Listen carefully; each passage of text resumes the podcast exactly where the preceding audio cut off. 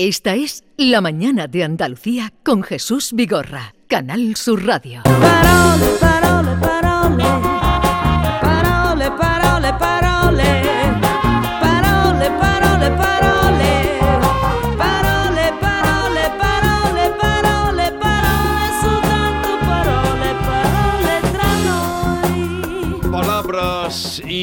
Y poesía y música y mm, corrección en el lenguaje. Buenos días, Carmen. Hola, muy buenos días, Jesús. ¿Qué tal? Eh, bien, bien. Eh, habrás, será ya conocedora del informe que dice que a los andaluces nos une más el acento que cualquier símbolo o institución. Y esa es una gran noticia. Creo que hemos de sentirnos orgullosas y orgullosos de, de- de hablar como hablamos y no solo es el acento andaluz, son las hablas de Andalucía, que son plurales y no solo el acento, sino también, como vemos aquí, las palabras que utilizamos, los giros, las imágenes, las metáforas que utilizamos. el, eh, esta, manera de hablar es única y yo me siento muy orgullosa de ella y, y la llevo por bandera. Yo me, como me veis. acordé de ti cuando salió, digo, eso es lo que defiende mm, día, un día y otro eh, Carmen Camacho. Así, Así, es que es, con mi acento propio.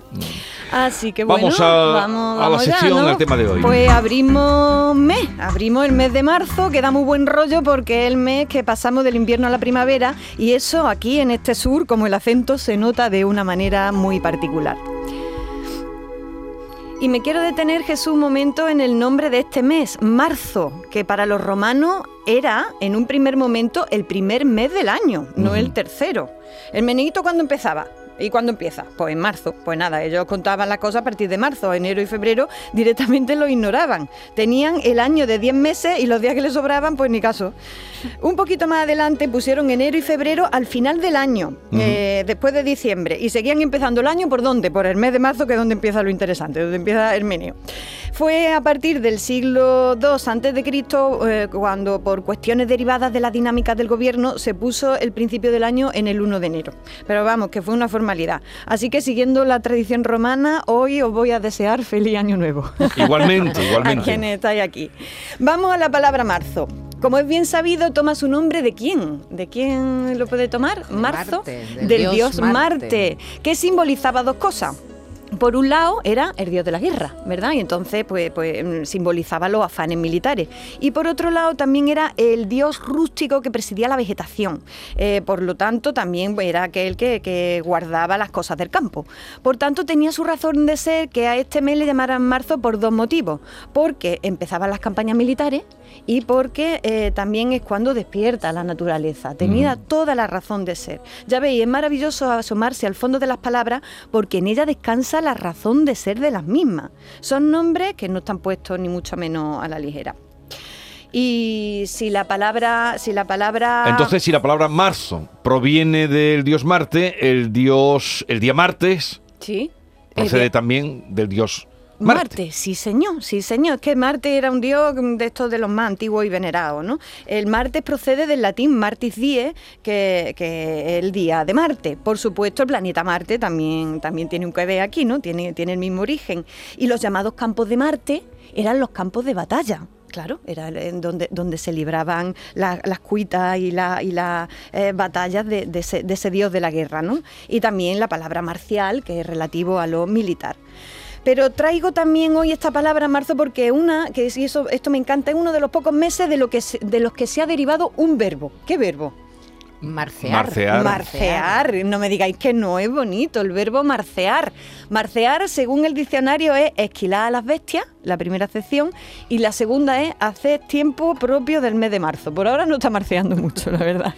Y hay refranes muy chulos con esto de, de, de marcear. ¿Se os viene a la cabeza alguno? Claro, Sí. cuando, cuando Mayo marcea, ¿no? No, cuando marzo mallea, mayo marcea. ¿no? Exactamente, porque el otro mes que tiene su verbo es el mes de mayo y que eh, mallear es hacer el tiempo propio, Claro, propio cuando de hace mayo. calor en mayo, en- cuando hace calor en marzo, en mayo hace, Hace, fri- fresco. hace fresco, eso No hay- dice no hay el refrán. No hay ningún mes más que tenga verbo, ¿no? Solo mayo no, y marzo. ¿no? Y Exactamente. este, hay un poema mm, precioso de Muñoz Rojas que habla de, que, que utiliza el no me marcés. Ah, qué bonito. Abril no me marcés.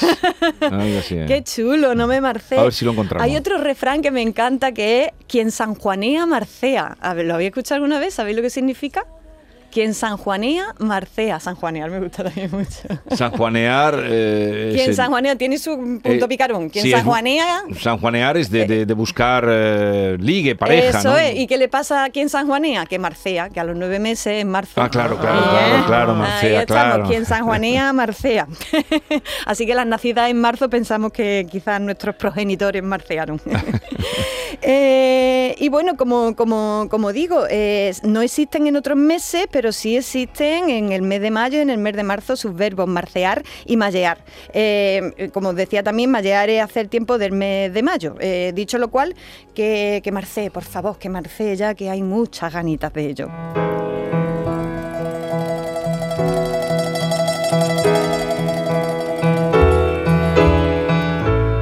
La primavera a la sombra de tu ombligo.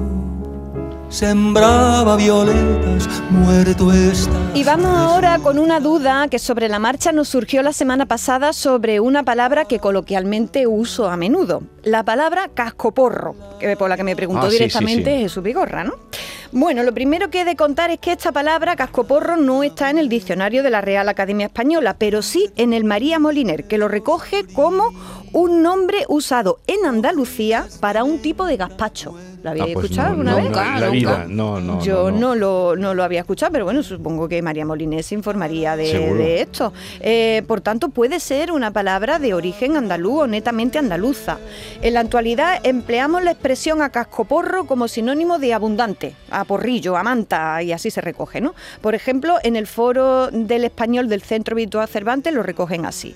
Y también lo recoge con este uso el corpus del español del siglo XXI de la Real Aca- Academia Española. Es decir, a cascoporro es en abundancia, eh, a porrillo.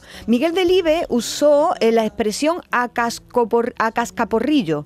Eh, y esto es muy interesante porque ascaca- a cas- uy, lo diré, a cascaporrillo eh, se parece a la locución a porrillo, ¿verdad? Entonces puede que tengan relación a porrillo, que significa mucha cantidad, con cascoporro.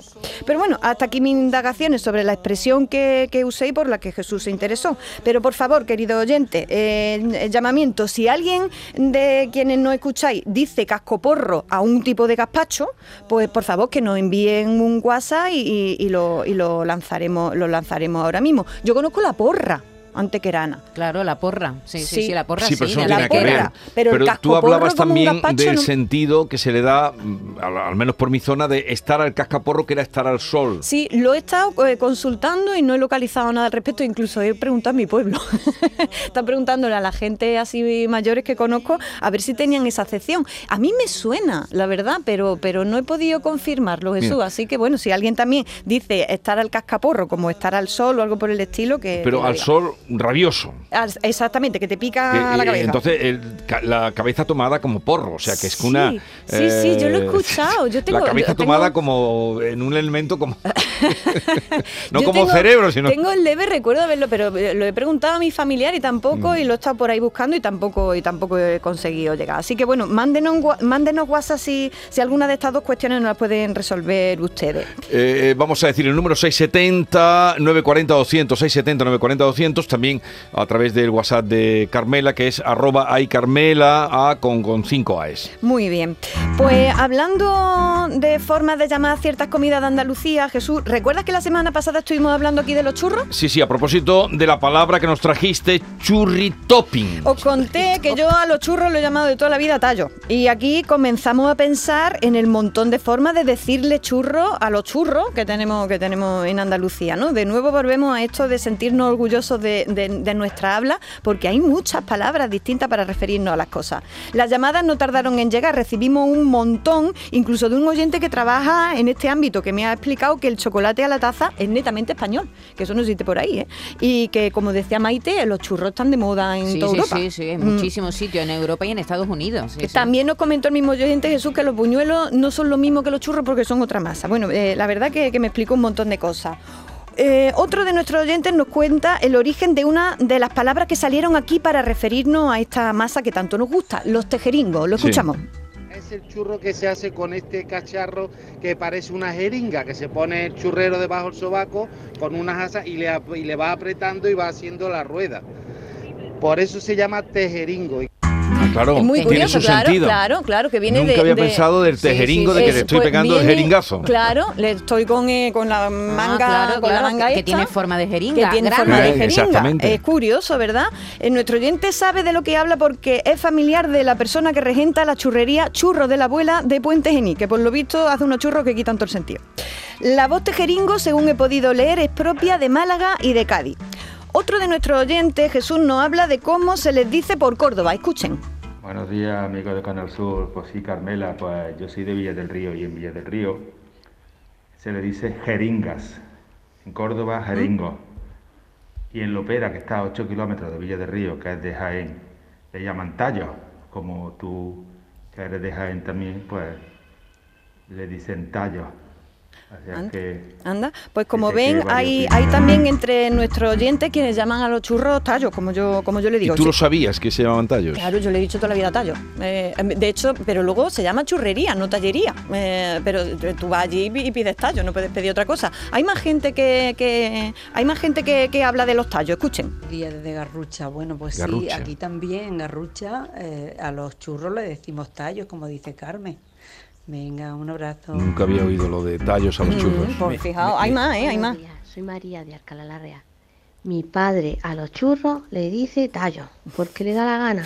Porque nosotros churros, churros, churros, pues no, ¿eh? Hombre, Sí, claro pero es también de Venga, la zona. Es de mi está comarca. En, en- en el entorno, Ahí claro. está, Yo está en el nunca triángulo había, de los tallos. oído, pero el otro día buscando Carmen me quedó la curiosidad y he encontrado una palabra para definir churro que me ha dejado muerta, nunca la había oído, combro. Sí, sí, señora, Lo- sí, lo- señora. lo- también nos lo han referido, sí. también nos lo han referido. Eh, voy a, de hecho, una, eh, una de nuestras oyentes hace un buen resumen de, de cómo se llaman los churros y yo le voy a añadir estos que también nos han comentado. Escucha.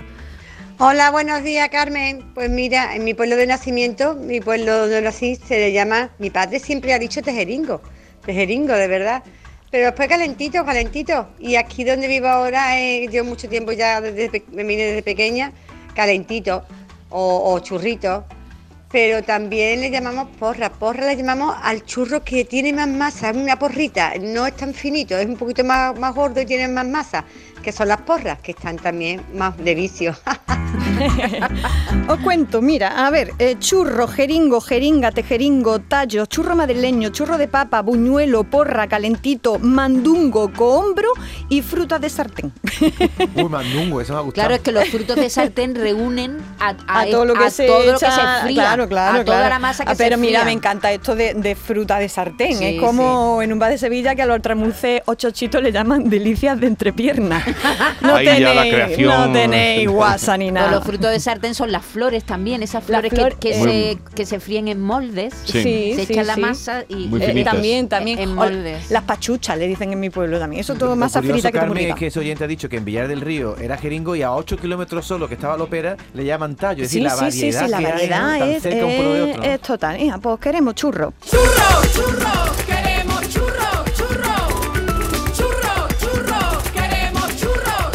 Y Jesús, me cuenta Esther que ha llegado eh, una llamada con esto de cascoporro, ¿cierto? Eh, vamos a darle entrada. Eh, yo de chico estoy viviendo un tiempo en Comunes Mayores y el gazpacho casco porro es el gazpacho en un lebrillo, todo picado, ahí, a- vaya, a lo vasto, porque, y con majado con unas bidés. Eso es el gazpacho casco porro, porque no había antiguamente turmi. Gracias. Es que Bueno, ese pues es el ya gazpacho ese es el El gazpacho auténtico Pero de tiene su sentido también. Claro, hecho claro. con un Que es darle con- un, con la dormido, masa, ¿no? Claro, en la claro, de Huelva. ¿no? Cumbres Mayores, ha dicho, En ¿no? Cumbres Mayores. Eh, así que bueno, María Molinés tenía, tenía razón. Y bueno, vamos a cerrar el ratito de hoy por donde lo dejamos la semana pasada, pues también nos llevaron, nos llegaron WhatsApp sobre esas palabras que deben su nombre a nombres propios de personas, como Cicerone, Mecenas, charlatán, estuvimos hablando aquí, ¿no? De muchos, ¿no? Existen un montón de palabras que usamos comúnmente sin saber que al usarlas estamos mentando sin saberlo a una persona. La semana pasada nos dio tiempo a traer una, una muestra, pero por aclamación popular vamos a regresar a las mismas porque me mandaron también algunas. Hoy eh, vamos a pedirnos, por tanto, una otra ración de, de palabras que tienen su origen en nombres propios de personas o personajes. Di mi nombre cuando no haya nadie cerca, cuando no haya nadie cerca, cuando no haya cosas que, que me comentó una oyente y que no había caído yo en el asunto es el montón de palabras que tienen su origen en la Biblia o en santos eh, o en los mártires. ¿Se ocurre alguna? Es que es verdad, es que hay un montón que vienen que vienen Muchas de, claro. Se- Barrabasada, por ejemplo. Barrabasada. De Barrabás. Claro, de Barrabás, eh, hacer una Cainita. barrabasada. Cainita, Eres un cainita. cainita, David. Eres un Judá, ¿no? También. Eres, eres- eres- eres un Judá, va hecho un Adán. Estás hecho un Adán también, San Benito. El San Benito está hecho un Cristo. ¿no? Eres un eceomo. Un eceomo. Y hay una que me encanta, que no la había escuchado, que es jeremiquear. Sí, hombre, Oh, yo pero no la había escuchado Jeremías, nunca, claro, no, pero yo no no sea tenía- Jeremías, es un quejica, ¿eh? ¿no?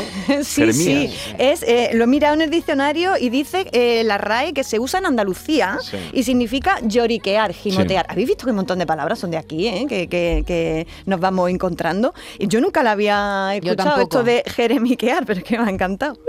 Bueno, de, la ciencia eh, podemos seguir abriendo el abanico porque eh, no, no me puedo dejar atrás, que me lo dejé el otro día, el vatio, el dichoso vatio, cuyo nombre se lo debemos al ingeniero escocés Watt y al que tanto mentamos a él y a su bendita madre sin saberlo.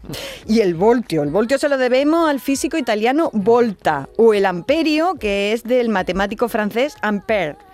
Y también el Julio, y el Omnio y el Colombro se los debemos al nombre de Gacho. Y con esto cierro capítulo que parezco la bruja vería. Sergios, cátodos y palanganas. Hoy soy más rica que ayer, pero menos que mañana. Fundir, gripar y averiar. Ese es mi programa.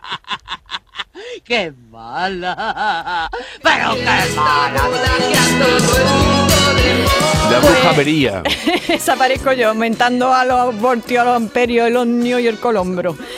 Eh, y bueno, en cuanto a las palabras que vienen de personajes de novela y de cine, también me, me- me enviaron un mensaje porque citábamos a Rebeca, pero no me puedo dejar atrás eh, que la Pamela se llama así por la protagonista de una novela de Richardson y me decían eh, en un WhatsApp con razón ser un Don Juan. Claro, ser un Don Juan, pues bueno, se lo debemos al Tenorio y eh, que alguien haga de Celestina se lo debemos a Fernando de Rojas. No existía la palabra antes de- del personaje, ¿no? O tener un mentor, ¿sabéis de dónde viene? Viene de Mentor, que era amigo de Ulises y fue el mentor, nunca mejor dicho, de su hijo Telémaco. Y lo mismo pasa con Anfitrión, que era el rey de Teba, Anfitrión, y cuenta Plauto que Zeus adoptó la forma de Anfitrión para Mm. seducir a su mujer Altmena y de esa manera nació Heracles. Vaya con Anfitrión, pobre, pobre lo que tenía eran unos cuernos buenos. Por último, traigo eh, palabras que usamos a menudo sin saber que tienen un importante recorrido histórico que nos lleva a personas concretas. Os cuento, linchamiento, ¿sabéis? ¿Qué linchamiento? La palabra linchamiento pertenece, se lo debemos a un juez que se llamaba Lynch, que eh, este juez americano en el siglo XVIII ordenó la ejecución de una banda sin haberlo jugado. Telita. Era aficionado, un ¿no? al linchamiento. linchamiento. Eh, dijo, venga, para adelante. Y le dice, pues le vamos a poner tu nombre a esto, que, que no hemos quedado ahí con la paliza esta.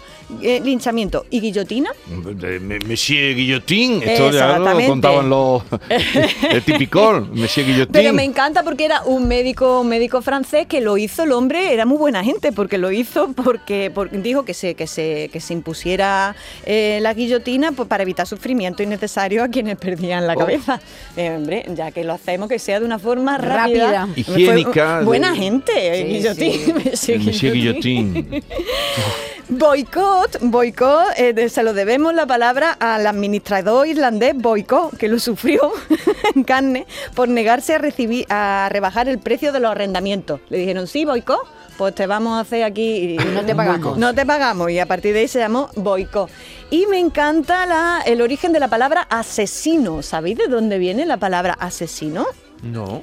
Procede del árabe hashashin, que quiere decir los que se ponen finos de hachís, eh, Ah. en la traducción. ¿En serio? Sí, y es que en el tiempo de las cruzadas había una secta conocida como los eh, hashashin, que literalmente quieren decir, como, como decía, los que consumen hierba, muy temida por los cristianos que Podrían hacer decían, cometían asesinatos bajo los influjos de hachís. A saber qué hachís se metían, porque el hachís más bien te deja pamplao, ¿no? Más que otra cosa. Eh, pero bueno, así los hashashin... Hashashin. Los asesinos, pues de ahí y de ahí se viene, ha llegado nuestra palabra. Así que ya veis que, repasito por nombres propios que no, no, no, no lo sabíamos y cuando lo utilizamos el nombre común no sabemos que nos estamos refiriendo a ciertas personas eh, concretas. Y bueno, El poema. Nos vamos ya, nos vamos ya con, con el poema de la semana y hoy traigo uno de Octavio Paz porque no sé si sabéis que ahora en el 2023 se cumple el 25 aniversario del fallecimiento de- del grandísimo poeta mexicano y me he traído un poema precioso, precioso para mi, para mi, mi gusto y, y, bueno, eh, brevísimo, brevísimo. Se titula Niño y trompo. Niño y trompo. Cada vez que lo lanza, cae justo en el centro del mundo. Breve poema. Qué. Pero qué maravilloso. Qué bonito. Un Muy niño con bonito. su trompo cada vez que lo tira, ¡fa! acierta en el centro del mundo. El, el mundo gira alrededor del, del trompo del niño, qué maravilla. Y, y- y del niño. Y el niño, es- es un- eh, yo es que no sé, yo veo un niño con un trompo y me vuelvo loca. Ah, Mira, los el- niños eh, siguen y jugando, Paz con- también. ¿Siguen jugando los niños con los trompos? Ya se ve menos. No sé, no se ve nada en la calle, solo se ven con las Y maquinitas. no veo a niños ni jugando, vamos, ya en la calle. Sí, Sí, se ¿eh? ven jugando en los Pero de, de- parques es- y... esas peleas que tenían los niños, sobre todo los varones, ¿verdad? Sí, sí. No era un yo juego de niña, yo con, nunca he jugado con al esmalte de uñas se lo pintaba a mi primo. Que Eso, sí, pero un juego como de niños, de Sí, niños. sí. Y, y sí, sí, eran... Oye, eh, lo que te decía del poema de Muñoz Roja eh, lo he encontrado, Ajá. que es muy bonito, que no es marcear, sí marcea, pero es abrirse equivocado es el poema y en un ver, en una estrofa dice no me abriles, Mm. no me abriles febrero a estas alturas. Ah, qué lo que ha pasado hace una semana. sí, sí, Claro. No claro. me abriles, no me abriles febrero, febrero a estas alturas. Que luego viene marzo con su hielo, que luego viene marzo con su hielo y nos hace la Pascua antes de fecha. Claro. Y este lo introdujo Miguel Poveda en el, en el disco Poemas y Sonetos. No me digas. Y míralo, escúchalo, que es muy bonito, lo canta muy bien. Cantando a Muñoz Rojas, el poeta de Antequera. Qué bueno.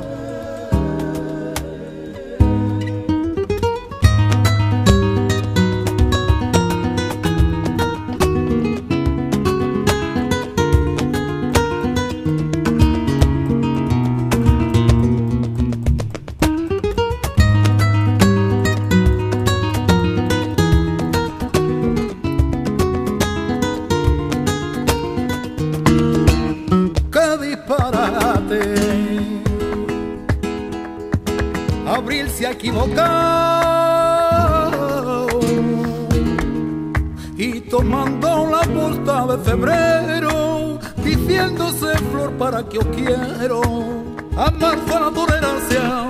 Es muy bonito. saltado. Se ha saltado febrero a marzo. Qué bueno, qué, bueno. bonito. Y un alboroto por el campo se armó de yemas sin sazón, tramas sin fuero. La violeta diciéndose me muero, apenas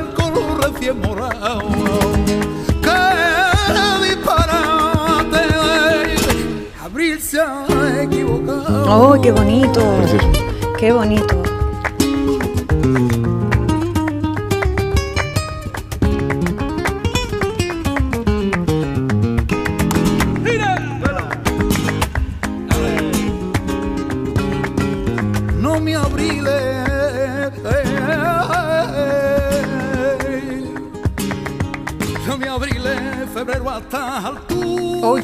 Bonito! Bueno, es- precioso, ¿no bonito, qué este bonito. poema? Eh, No lo es que recordaba. Muñoz Roja maneja como nadie la naturaleza. Bueno, Pues ¿qué a- querías decir? Aprovecho para comentaros que estoy leyendo un libro que es paralelo al de, al de Muñoz Roja, Las cosas del campo, eh, que se llama Inventario de la casa de campo de Piero Calamandrei, eh, un, un autor italiano que es una locura. ¿eh? De allí. Pues ahí queda esa recomendación. Carmela, hasta la semana que viene. Adiós.